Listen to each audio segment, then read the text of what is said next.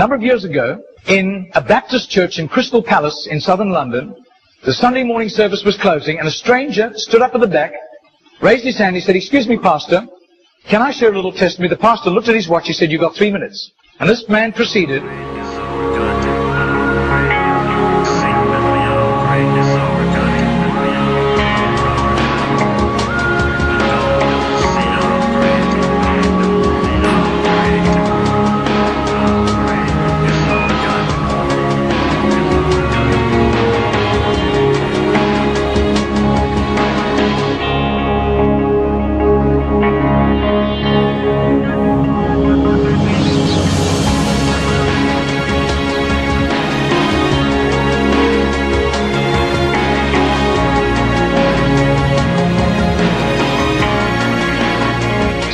Now this London preacher flew back to the UK and was speaking at the Keswick Convention in the Lake District. And he threw in these three testimonies. At the close of his teaching session, four elderly pastors came up and said, we got saved between 25 and 35 years ago, respectively, through that little man on George Street giving us a tract and asking us that question.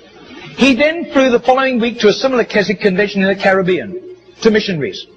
And he shared the testimonies. At the close of his teaching session, three missionaries came up and said, we got saved between 15 and 25 years ago, respectively, through that little man's testimony and asking us that same question on George Street in Sydney.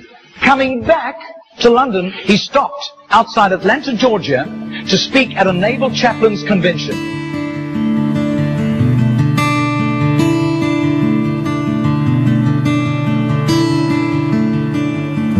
Six months later, flew to do a convention for 5,000 Indian missionaries in a remote corner of northeastern India. And at the end, the Indian missionary in charge, a humble little man, took him home to his humble little home for a simple meal.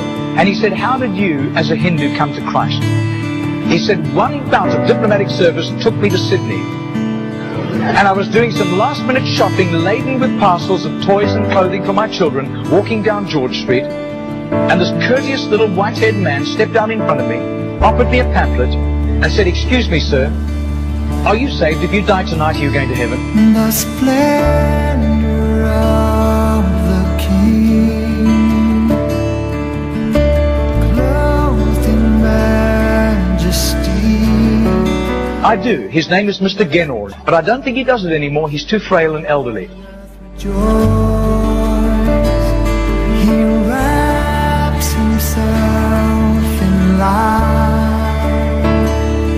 and darkness tries to hide, and trembles at his voice, trembles at his voice.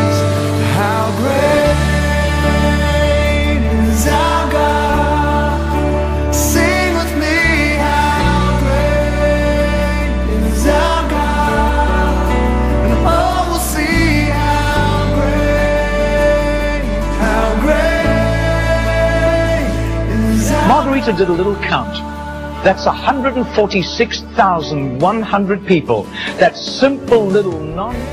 Nobody except a little group of Baptists in southern Sydney knew about Mr. Genor. But I'll tell you, his name was famous in heaven.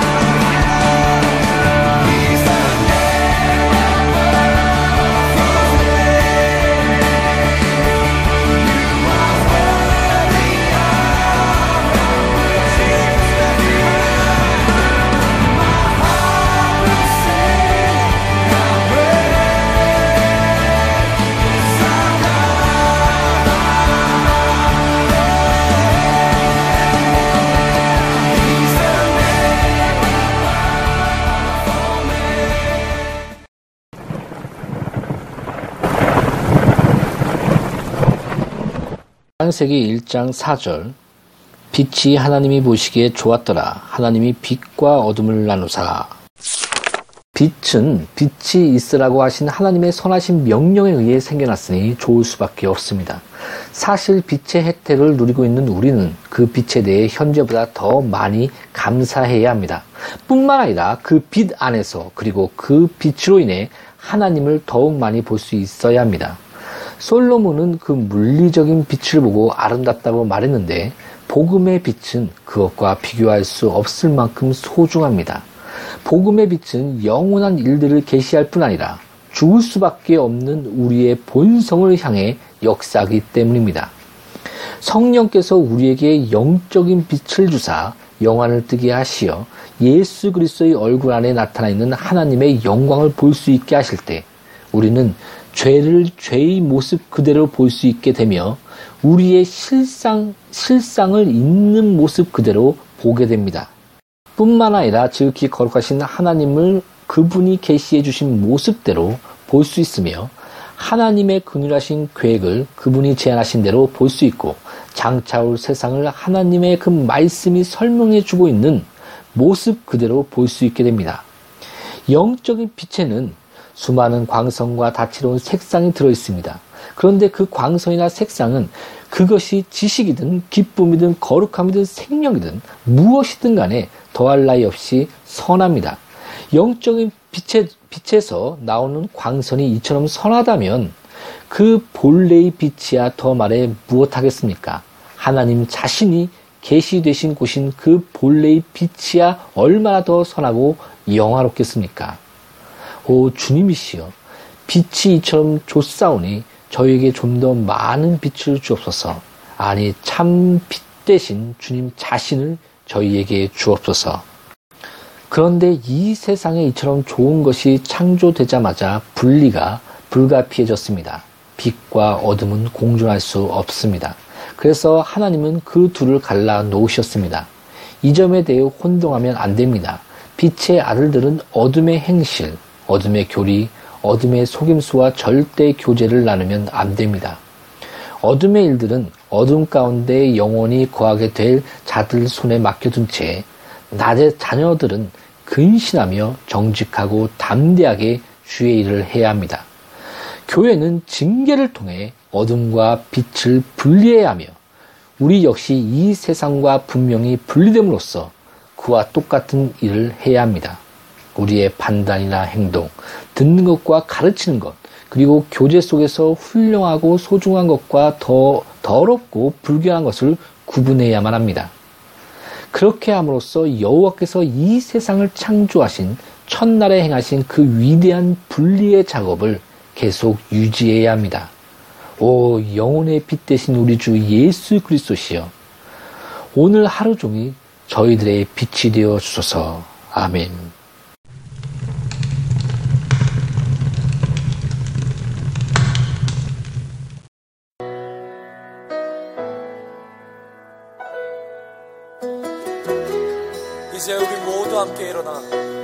열방을 향해 주의 십자가를 들고 달려가기를 원합니다. 나는 보기 원하네 하나님의 어린 양 나를 대신하여 죽으신 하나님의 어린 양 나를 구원하신 분 영원한 목자 되신 분 시온산 위에 있는